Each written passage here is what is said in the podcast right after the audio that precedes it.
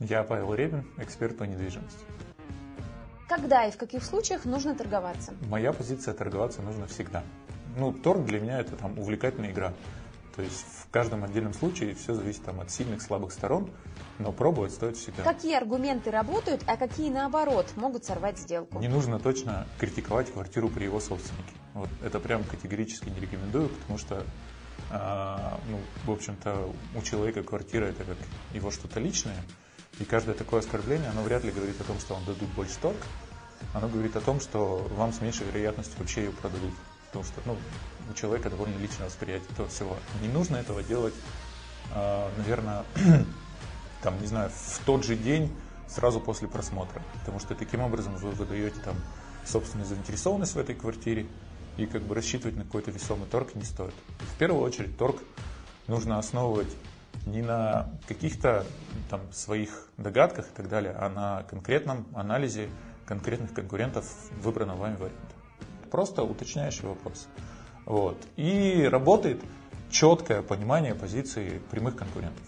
То есть, если вы реально позвонили до прихода в квартиру и узнали, что сосед дает торг 200, и вы об этом говорите уверенно, и вы не боитесь, что он там наберет через полчаса и поймет, что там не дают вообще торг, то в целом, ну, как бы получается, что человек все равно работает с оглядкой на прямых конкурентов. Мне кажется, что, ну, обычно не один человек ходит на просмотр, да, там, не знаю, пара и так далее.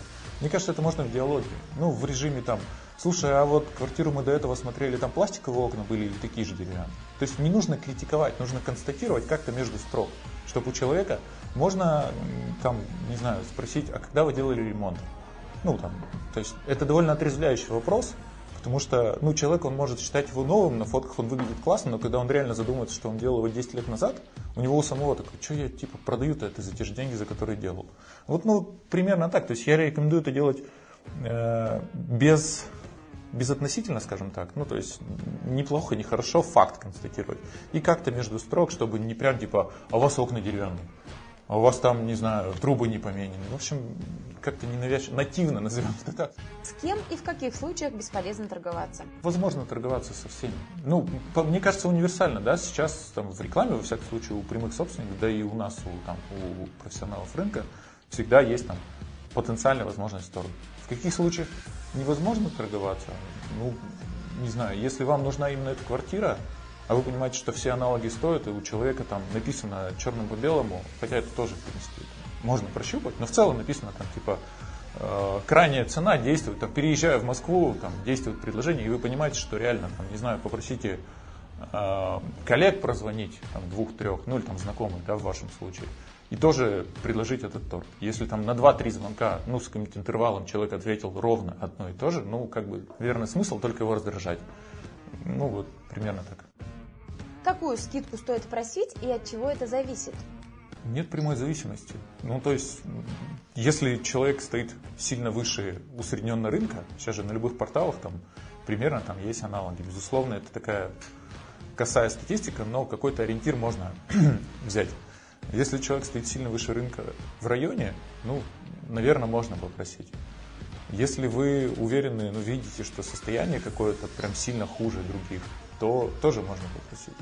И на самом деле еще там, скидка, которую стоит попросить, зависит от э, того, насколько вы нацелены конкретно этот вариант. То есть, если это там один из немногих, то можно там, что называется, на шару попросить и очень много, да, дадут, не дадут. Если вы реально заинтересованы, то ну, все равно нужно писать в каких-то разумных границах и, как, как правило, там понимать, лучше понимать, сколько торга дают те самые конкуренты, про которые мы ранее говорили. То есть и лучше оперировать этой информацией реально, а не там, выдумывать ее из воздуха. То есть вот эти истории из серии «Ваш сосед дает мне 500 тысяч сверху», ну, как правило, на профессионалов не работают, и люди уже тоже не дураки. Поэтому нужна конкретика, нужны слабые стороны и сильные конкурентов, и там нужно какое-то там умение переговоров каких-то элементарных с там, с прощупыванием э, заинтересованности той стороны продать. Какую скидку можно реально сейчас получить? Сейчас рынок такой, что даже там 3% попросить это типа, ну как бы с, это, маловероятно, скажем так. Сейчас рынок продавца, наверное, потому что там, все застройщики куда-то задрали цены, там вторичка тоже туда же. Ну, в общем, рынок продавца назовем так. Все зависит, опять же, от э, ситуации на рынке там разумно, ну, есть же это еврейское правило, там, хочешь получить 100 тысяч, попроси 200, сойдете посередине, да. Ну, в общем-то, оно не то чтобы работает, но ну, в разумных пределах, скажем так, да, безусловно, стоит просить чуть выше, чем вы рассчитываете получить. Вообще, в принципе, торг это, как я сказал, увлекательная игра.